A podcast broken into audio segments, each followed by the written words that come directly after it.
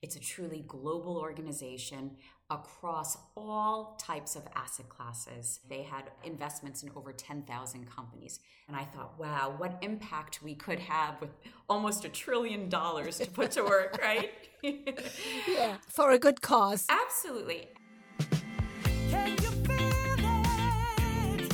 Feel the heat. Can you feel it? Someone you can do. Can you feel it?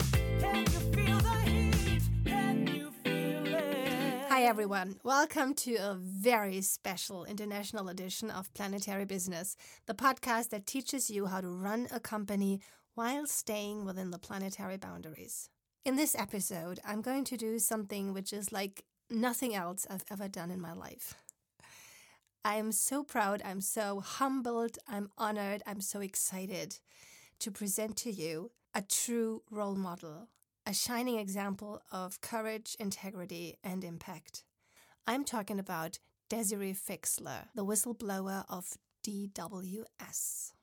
Flashback, May thirty-first, twenty twenty-two. fifty prosecutors and police officers of the Bundeskriminalamt raid Deutsche Bank and D W S. D W S is the investment arm of Deutsche Bank and one of the world's leading asset managers with over eight hundred billion euros of assets under management. The prosecutors gather evidence that only a fraction of the investments D W S publicly claimed to be sustainable actually met the E S G criteria. As a result, the share price of D W S falls by fourteen percent, and the C E O, the C O O, and the C I O have to resign. Today, the investigations are still underway, but we can already say that the D W S scandal was the first big case of greenwashing in the financial sector that led to fundamental legal consequences. It's an important case study of colossal corporate governance failure and a game changer everyone should be aware of.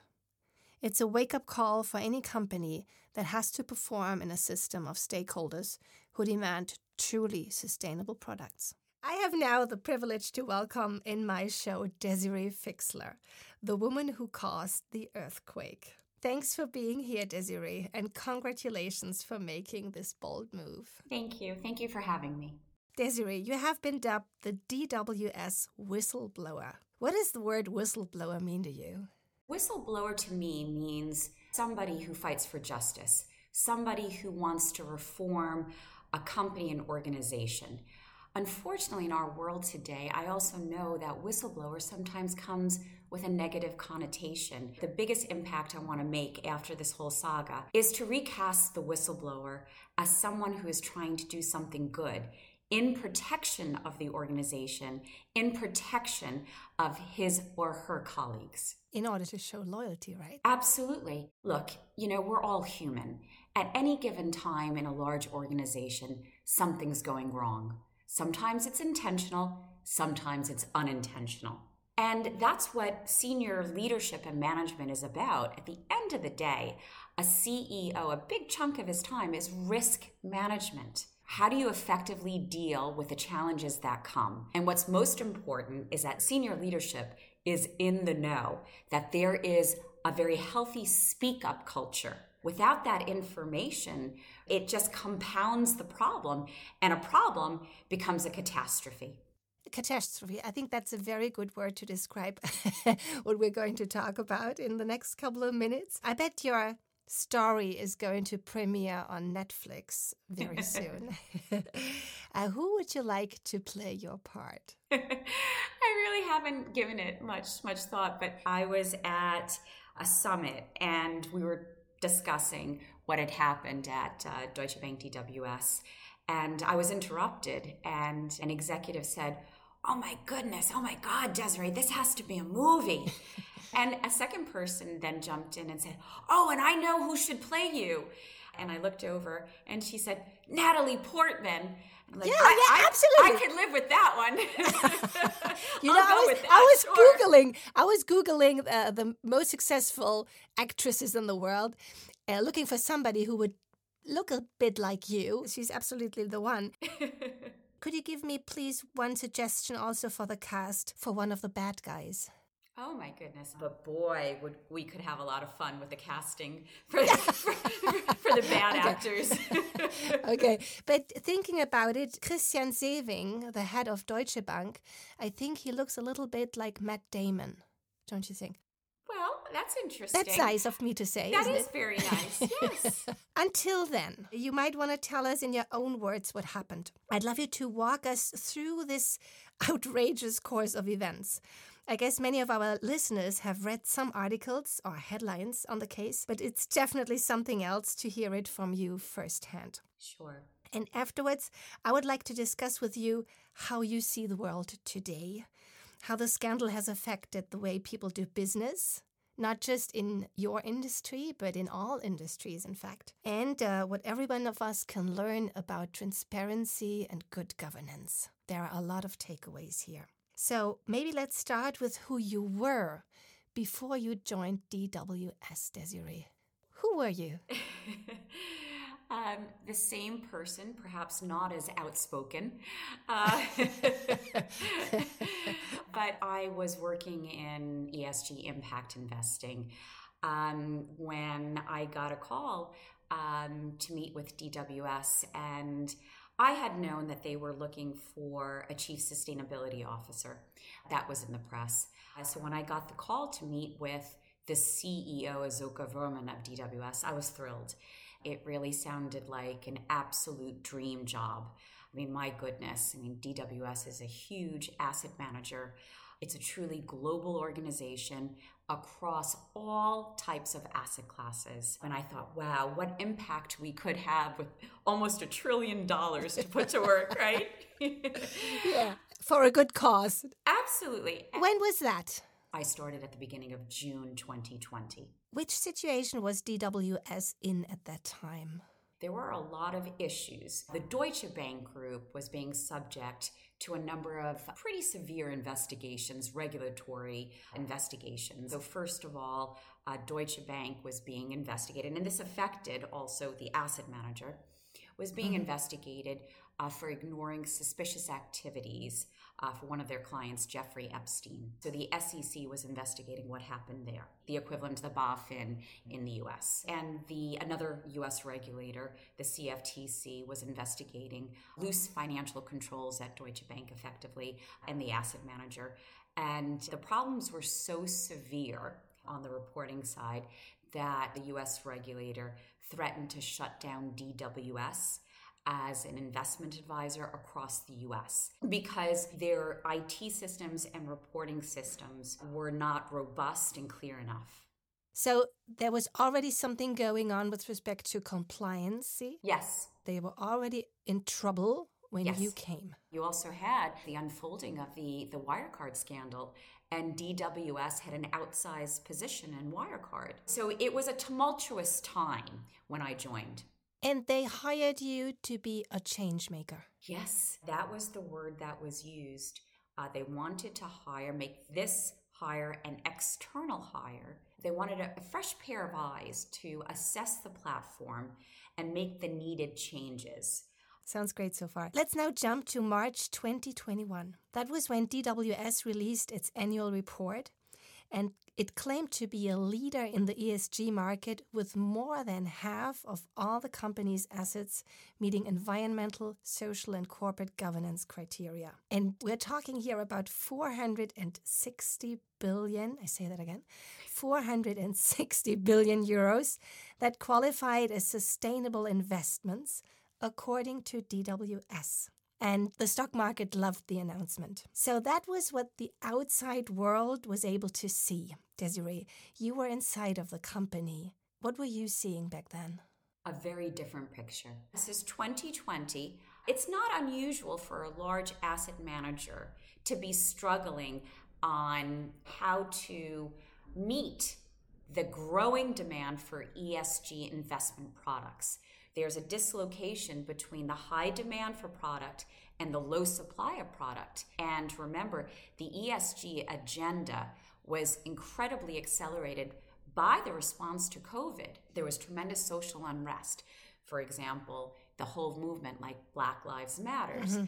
And so a lot of C E Os felt under tremendous pressure to make bold statements. And this is a story at the end of the day of colossal corporate governance failure, where the C E O and the management board made the decision to take the shortcut, to present themselves as a savvier and a more advanced E S G asset manager than they were in reality. The reality was that internally we weren't aligned. There was a great deal of confusion. We did not have the systems in place to produce the right type of products. So there was a lot of turmoil within the company at this time.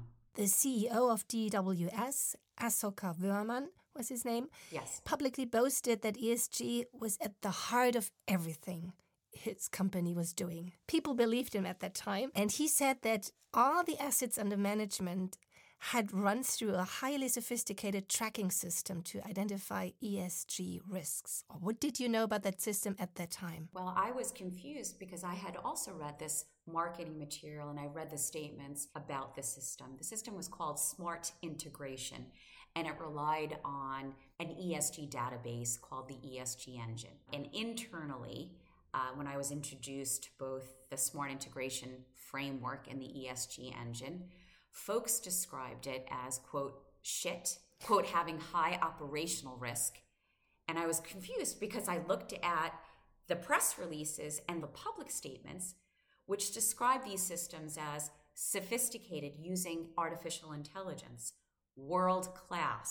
All the buzzwords. Yep. Also, I was confused because I heard about the firm's use of artificial intelligence, advanced machine learning. And I asked the, the global head of research, does the E S G system use A I? And, and on email, I, I had a response, no. So th- there was a tremendous gap between external communication and internal reality. All that glitters ain't gold. Everybody who's ever worked in a company knows that. But in this case, the system must have been really dysfunctional. Now listen, everybody out there.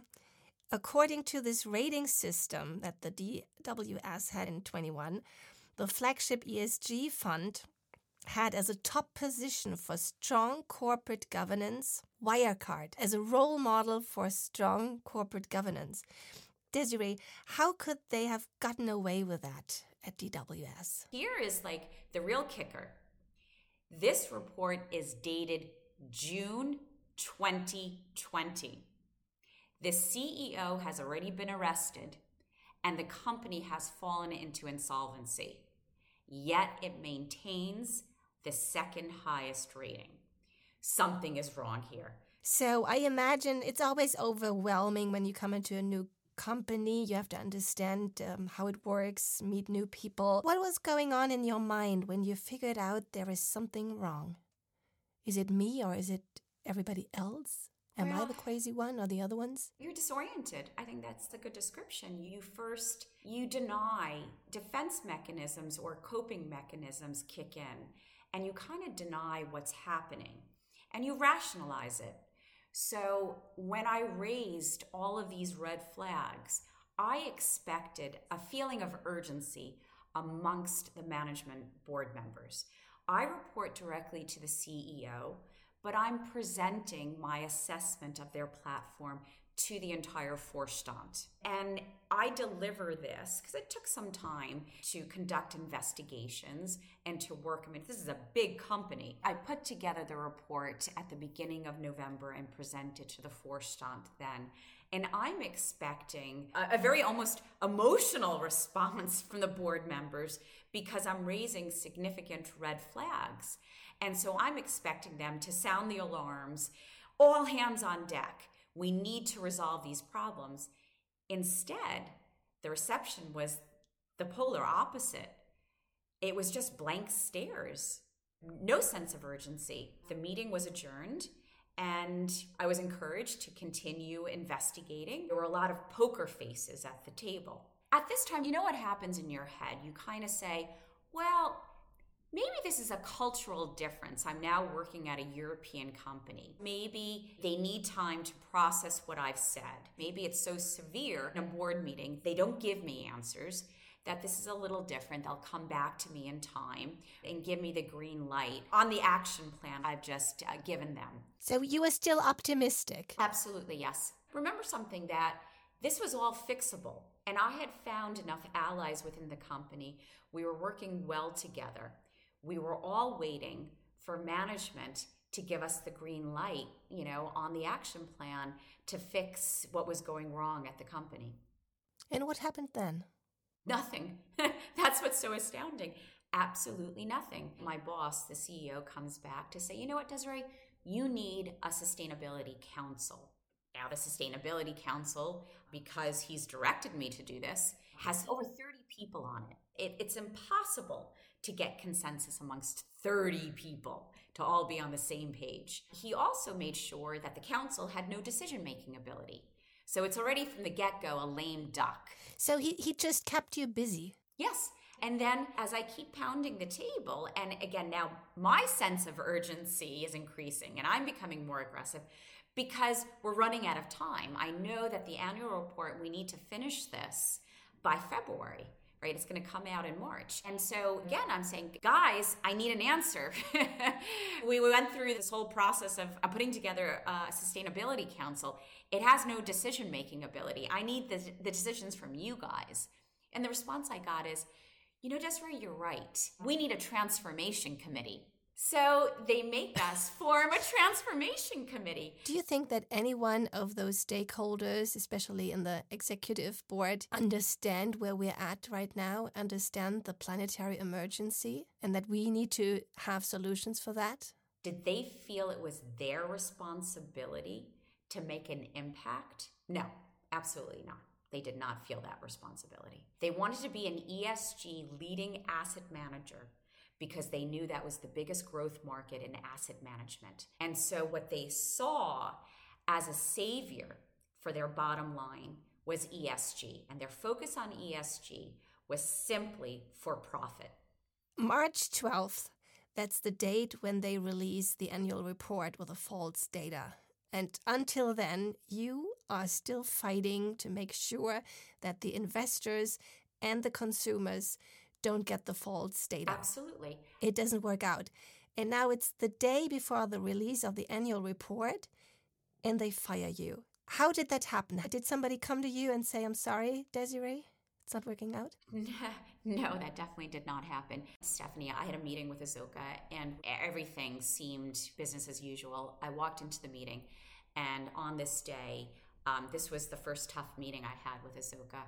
We sat down and he said, no good news. Everybody hates you. Nobody like you. Nobody like you. Everybody hates you. Hate you. And um, Asoka, most people know, he's an emotional character. And I sat there and I was dazed and confused. Clearly, a C E O doesn't speak like this. Um, and so I'm waiting for his punchline. And he just keeps ranting and getting more emotional. Bad communicate. Is his English that bad? I'm sorry. Yes. Oh, my God. Which is strange because the corporate language, of course, is English. Oh, my God. You know, then one of his assistants walked in and interrupted. I don't know what's going on. And so, obviously, I'm making calls to, you know, the most senior people at the company. And they're all saying the same thing. Ah, that's Asoka. He loses his temper a lot. Don't worry. So, at this time, I'm kind of going through the motions and just thinking, what the hell is going on here? And um, I have my bonus call in March, on March third. And I'm told that my individual performance is perfect. The individual contribution is one hundred percent. So I get an A plus, you know, on my performance. But then, of course, I think it was March twelfth. That was the first day I couldn't log on to the system. And Asoka hired a lawyer and Mister Anus. Um, in my circles, he was called Mister Aspel. Mister Anus, you know, an unfortunate name. Mister Anus writes to me and says that the company has issued my termination, that it's been mailed to my home in Frankfurt. You were fired. Did you at that time talk to the supervisory board? So at this point, I understand I need to reach out to the supervisory board because I got fired, I think it says March eleventh. On March twelfth, the annual report came out. And of course, I, I went through all my sections. I had editing rights. Um, and I realized they rejected all of my comments, my edits, and they went out with all the hyperbole They went out with the misrepresentation, the misstatements. They went out with statements about how good their E S G engine is. And crucially and crazily, they went out with the, the number that there's four hundred fifty-nine billion euros of assets under management tied to E S G strategies. Um, and clearly, with the annual report coming out, they figured it was just a very quick emotional decision. The best way, let's just crush her, get rid of her. It's easier to kill the sustainability officer and continue than make the changes and the restatements that she wanted. So I put together the five-page dossier of all the issues and why I believe I've been fired in retaliation to speaking up about the problems. And I do talk about greenwashing. And I list all the emails, the risk reports, my strategy reports. And I said, I think I've been fired because I blew the whistle on two things. Number one, greenwashing. And the second thing was loose financial controls, or just loose controls, bad compliance, because there was a lot that was wrong there. For example, the immense use of WhatsApp. My D W S email never worked. Isn't that crazy? The eight months I was there, they could never get Desiree dot Fixler at D W S dot com to work. So, in yeah, that's amazing. Yeah, it is. It is amazing. And the, the, one of the board members called me up and said, "Hey, Desiree, don't worry about that. Here, take down this number. This is WhatsApp. And this is the best way to communicate, particularly on sensitive matters." You're just kind of like, this is a board member saying this. Like, what the fuck? You're not allowed and to do that. And we all know that WhatsApp is not a safe place. Of course not. Well, they just, Deutsche Bank just got fined by the U S regulators two hundred million dollars for that, for that WhatsApp use. You know, you're not allowed. It's a regulatory breach because on all business conversations, it has to be recorded. It has to be held within the company's archives. You can't go off platform. Of course you can use WhatsApp, but you can't use WhatsApp for business matters. And everybody knows this. And so there were tremendous compliance breaches. It was a very loose ship. I put that together and I, I send it on March, I think it was seventeenth. And I send it to Karl von Rohr, who's the chairman of D W S, chairman of the supervisory I'm sorry, board. He's the chairman of D W S, yes. And he's member of the board of Deutsche Bank. That's Karl right. von Rohr. Yeah, that's right. He's the president of Deutsche Bank and the chairman of the supervisory board for D W S. And I write to Jörg Eigendorf. I worked very closely with Eigendorf because he was the group sustainability head of Deutsche Bank. Yes. And the two companies are inseparable. D W S was considered just a division at Deutsche Bank. So I have effectively a line into Deutsche Bank, into Eigendorf. And so I write to, to both of them and they don't respond. The next thing you know, on March twenty-fourth, Karl writes back to me to say, sorry, Des, you know, this is just an employment matter at D W S, nothing to do with me. And of course, I write back, it does. You're the chairman of the supervisory board. But on March twenty-fourth, it's an important date because Karl writes back to say, we're not going to meet with you. We don't care. This is just your little employment matter. Same day, Bloomberg uh, publishes uh, an article that absolutely publicly discredits me. They say that I got fired and they refer to an internal memo that Asoka had written to the entire company. It's a passive-aggressive internal memo and it effectively says I underperformed and I have questionable business ethics. So now, not only am I fired, I'm now globally discredited, publicly discredited. So let's get that straight. You did not go public. No. It was them. Yes. Who went public at the yes. time and discredited you and talked about things that weren't supposed actually for the public. That's that's right. You do, usually if you fire somebody, you don't have a... You don't air your dirty laundry. Yeah, you don't air your dirty laundry. Yeah, it's this just is bad un- style. Absolutely. The firm was also tarnishing my name with journalists across the street. They were making up all kinds of crazy stories that I was trying to steal money from their platform. I was a, a really bad character. I was fired for cause. They made up dirt against me. Desiree, let's move forward. And uh, so they went public. And only months later, did you go public? That's correct. Why did it take you a while to react? I didn't know what to do. I was traumatized. I mean, I was in shock, disoriented. Not only was I fired and publicly discredited, but they went to immigration office because I was living in, in Germany, and they basically had me expelled from the country. I was thrown out of my home. I was homeless. With your kids? Yes, my, my kids and I are homeless at this time. I decide at this time the best thing to do is get another job So I start interviewing. The problem is, is that the Bloomberg article is there and there's an elephant in the room. So I mm. have a great network and I can get the meetings, but everyone's saying, Des, come on, something happened here. You were fired for cause. What did you do? And I said, no, I wasn't fired for cause. And so I thought it best at this time not to, again, talk about the matter and just say, listen, there were differences and differences of opinion and I'm not there anymore. But no one would pick me up. And everyone was convinced I did something wrong. And now I'm realizing there were two things that were happening. I'm realizing I'm not going to get a job. And secondly, Asoka and D W S and Deutsche Bank start ratcheting up their E S G propaganda.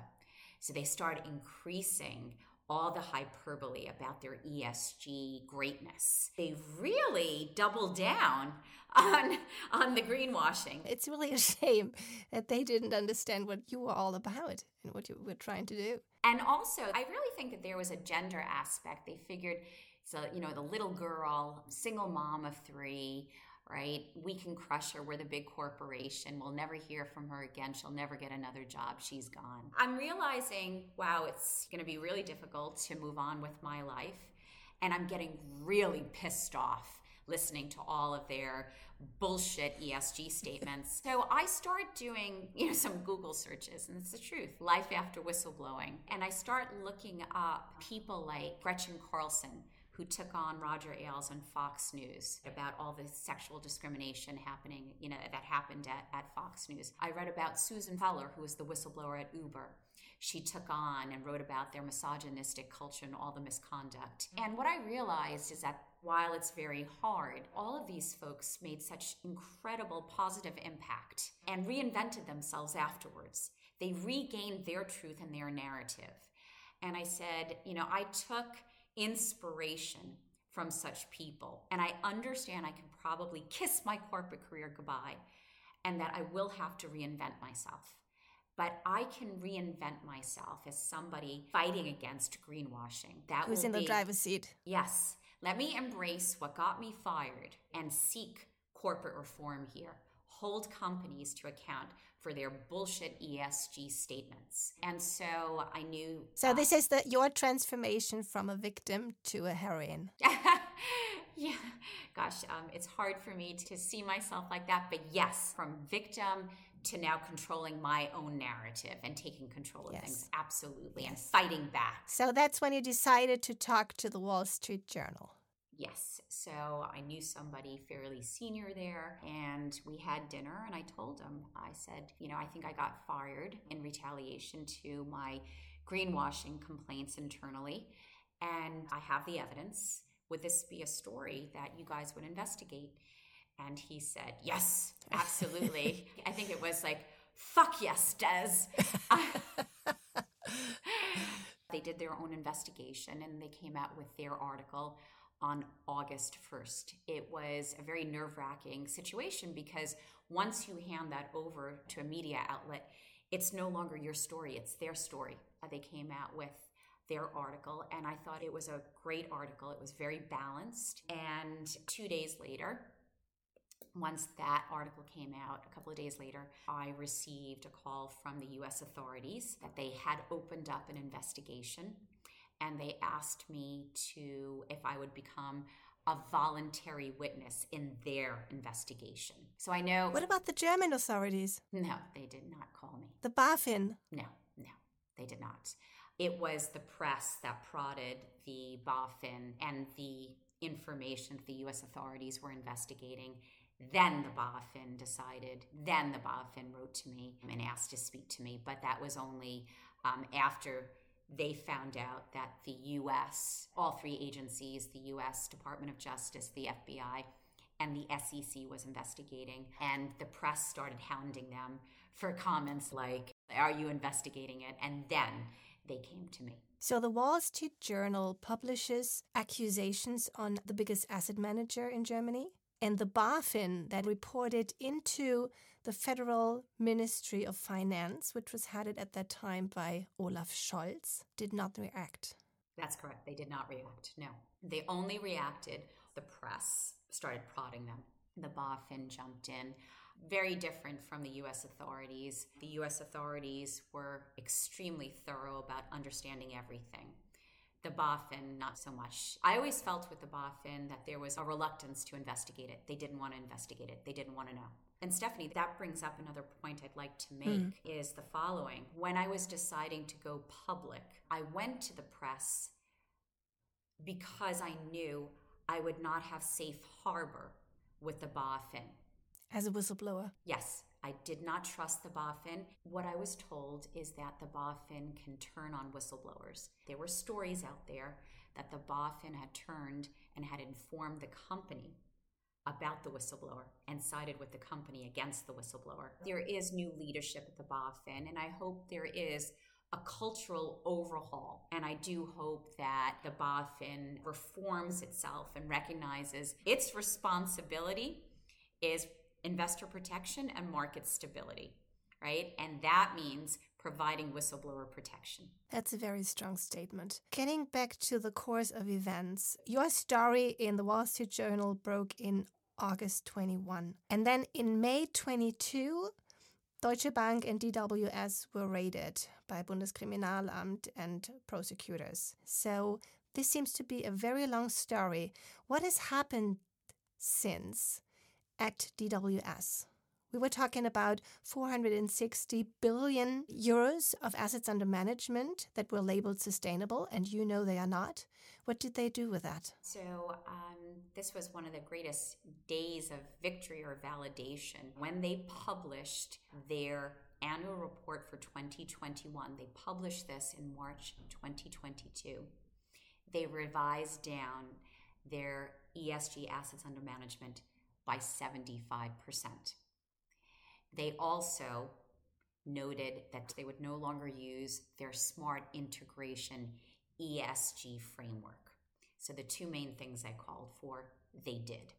And that for me was the greatest validation. But wait a minute, Desiree, if you change the data by seventy-five percent within a year, within your annual reports, you cannot get away with that. That's fraud. You know, people don't know a lot about asset managers, but in fact, they are the ones that allocate the money. They decide where the money goes in this world. It's super important. They have moral standards of where they put their money and that they are reliable and trustworthy.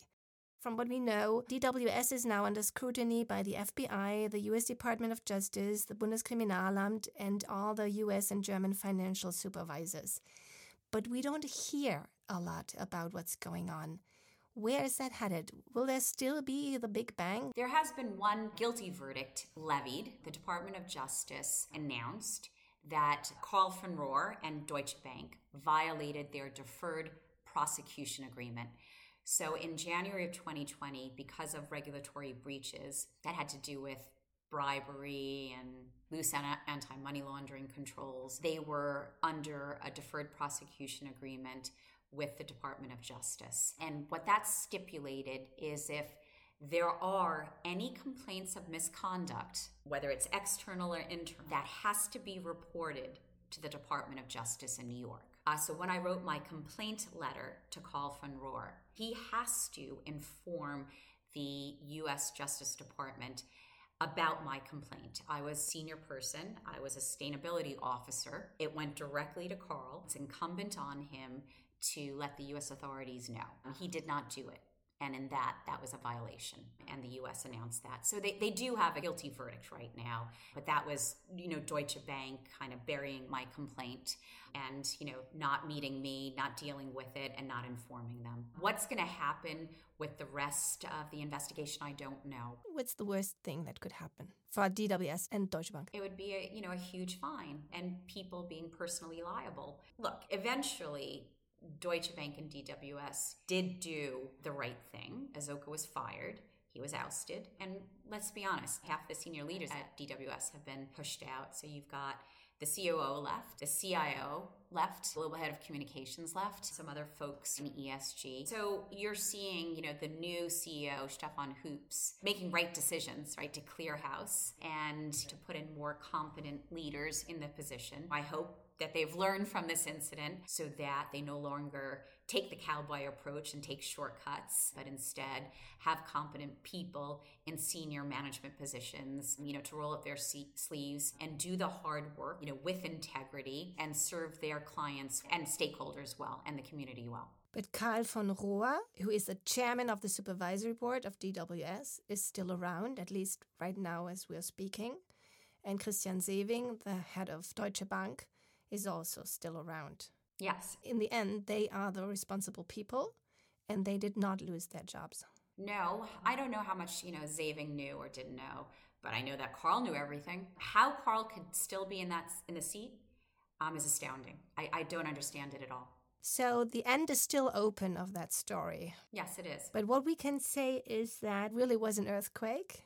And in a way, you got your will in the end, because they had to reclassify hundreds and hundreds of billions of euros of assets yes. under management. Yes. So we can check that box here. How did this earthquake, how did your going public in the Wall Street Journal change the way people do business in general? I'm not just talking about the financial community, but all the other industries. What do you see? When the story broke, it rippled through the industry, culminating, I think, really, the major earthquake took place, of course, with the uh, police raid in May of twenty twenty-two. A lot of senior executives reached out to me. Again, it usually starts with, holy shit, Desiree.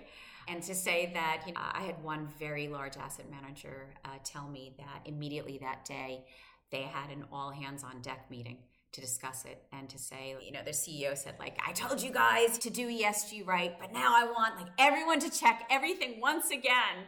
We are not going to be the next D W S.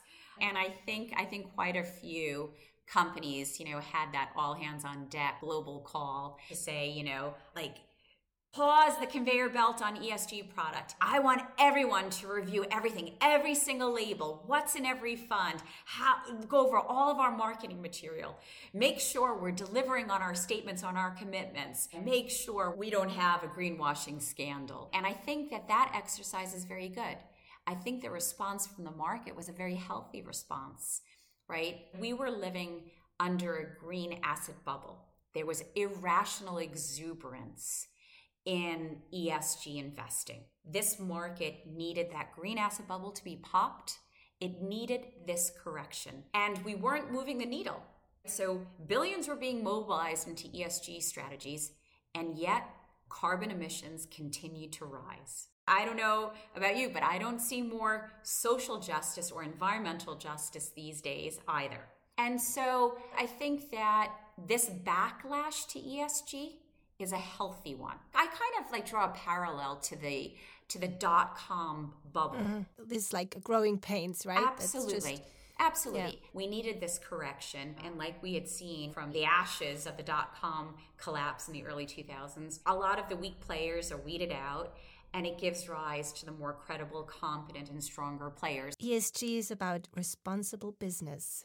And the way it's being done, in your case at least, is so irresponsible. What I learned from what you say is we need not just laws. We have good laws, very, very high standards, at least in the E U.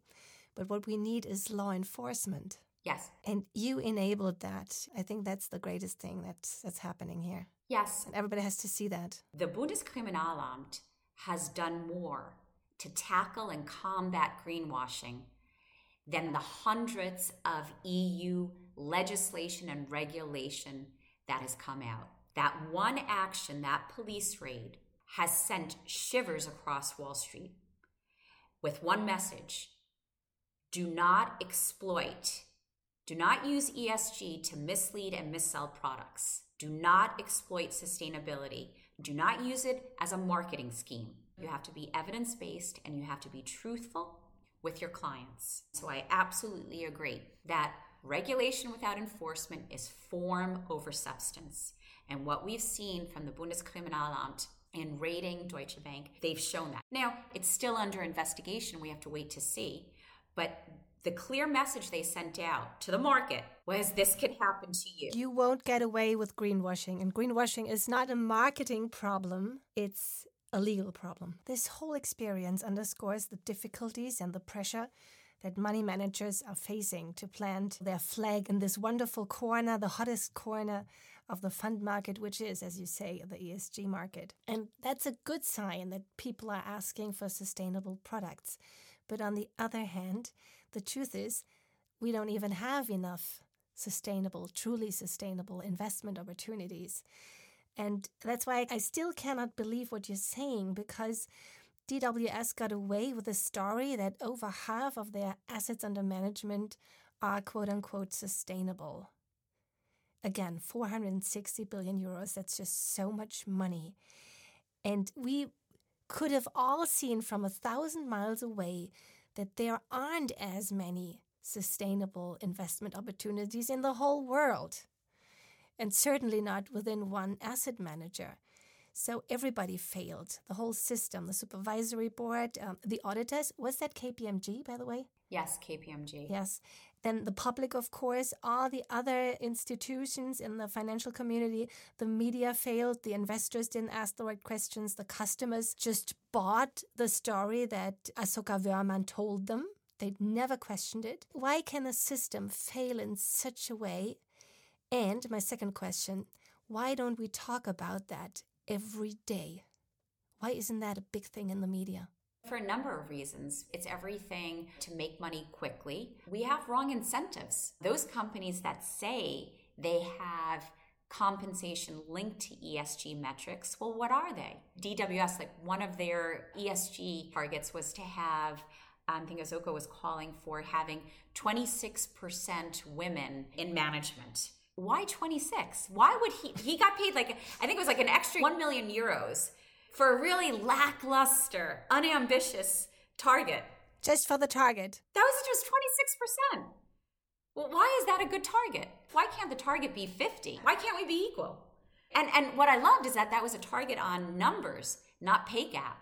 Oh no, that wouldn't be touched. If you really want equality, look at the pay gap for underrepresented minorities and for women. Could the whole D W S thing have happened in London or New York? No, no, no. Something like this, it would be very hard to believe. And I'll say this, even at Deutsche Bank, something like this can happen at Deutsche Bank Frankfurt. It would be next to impossible for this to happen at Deutsche Bank London and, and New York. There's more competence in management to know that you need to handle a situation like this sensitively. What does that mean for Germany's reputation? We've had the diesel scandal of Volkswagen. We've had Wirecard. What do you see on an international scale? Where are we headed?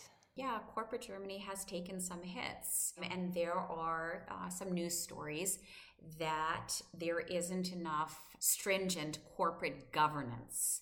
And folks have looked at the rules for supervisory boards, that corporate governance rules need to be beefed up there because a lot of supervisory boards are kind of lame duck boards, and that the regulator has up until now had a very light touch. The, the BaFin has, has tended to enforce on smaller companies and given a free pass to the larger companies. And even when they do come up with an enforcement action, it's like a speeding ticket, right? So you've got, you know, just take Deutsche Bank's, billions of fines were levied against it from the Department of Justice and the S E C.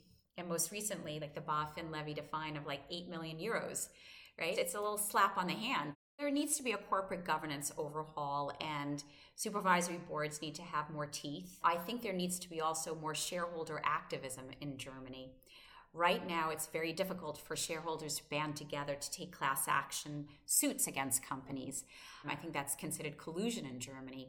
That needs to be addressed. And that is the main reason why it would not have happened in New York or London. The complaint letter that I wrote to the chairman was a bombshell. It's a bombshell letter. There would have to be real action. It would have had to have been seriously taken. It's unlikely that a company would then try and crush the sustainability officer. And, and remember something, Deutsche Bank had so many occasions. There were so many occasions to meet with me, to understand, to hire a third-party investigator here. You know, they chose not to make those decisions. They've spent tens of millions of dollars in legal fees, in P R fees, in crisis management fees, and they always get it wrong. There is this strategy just to always deny. of course something was wrong. I think it says a lot, I think, but this is where the gender aspect comes in. And I do think that working in Germany as a female, you have more headwinds. There's more bias, I believe, in the German market compared to working in New York or London. And I think that these folks that were privy to my case, I definitely think that there's a misogynistic angle to this, that they just thought no woman, no single mother would stand up to the, you know, big and mighty, their Vorstand members. These very short-sighted people really thought that they could crush me, and there was no way that I could handle that and speak out about that. And they could have gotten through this, but they mishandled it. And so when it came to the P R battle, that one I can call a victory on to date. Speaking of today, who are you today? I was asking you in the beginning of the conversation who you used to be. And after this very, very exciting story that you have lived through, what would you say? Who are you today? I'm professionally different. With regard to who I am as a person, I haven't changed. That's why I did what I did. Professionally, I've changed a great deal. I understood that I needed to reskill. I needed to reinvent myself. And to get through the hard times, stay very focused on getting my truth out, making sure the market, the regulators understood what happened. And I knew I had to reskill. I needed to learn how the press works, how the media works. I needed to become more comfortable in public speaking. I used to be terrified to take the stage, terrified in front of a camera. I needed to reskill in writing opinion pieces. I needed to reskill in learning how to work LinkedIn and Twitter. So there's been a tremendous professional metamorphosis that I've gone through, and I had to figure out a business plan to make money. I am a single mom of three. I need to make money, and I haven't earned much money. I was fired. No one wanted to touch me, and my, you know, the advisory gigs didn't come in until the market saw validation. Validation in March twenty twenty-two when D W S restated everything. Validation with the police raid. Validation with my commitment in focusing on talking about best practice and calling for reforms, identifying what is best practice, what does good look like. And so I've thrown myself in the mix there, working with others in trying to raise the bar on industry practice and also calling for standardization with regard to E S G definitions, standardization with regard to E S G reporting.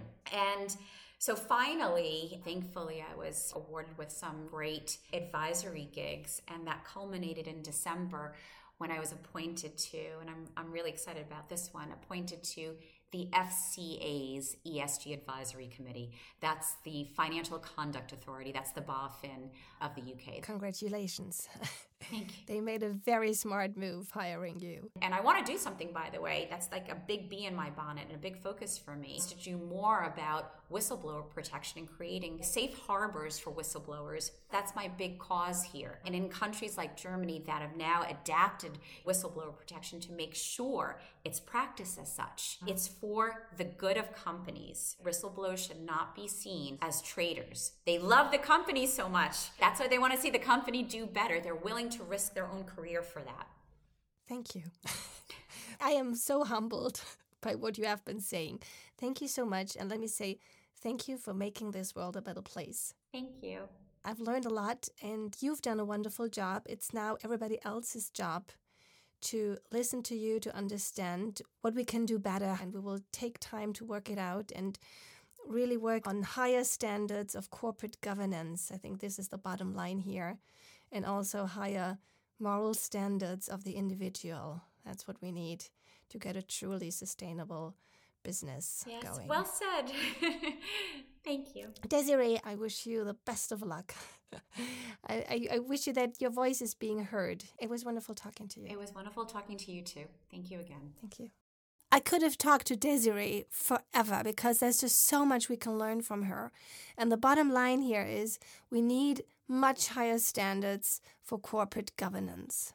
That's why I want to continue that journey with you and discuss what kind of people we need, how we have to structure our organizations, and how we can develop the corporate culture in order to achieve truly sustainable business. In my next episode, which will be in German again, I will speak to Katharina von Frankenberg, corporate governance expert at the leadership consultancy and executive search company Egon Zehnder. Thank you for listening to this episode of Planetary Business. This is an independent podcast and not funded by ads. If you want to support this podcast, give us a five-star review on iTunes or Spotify and tell everyone you know about it.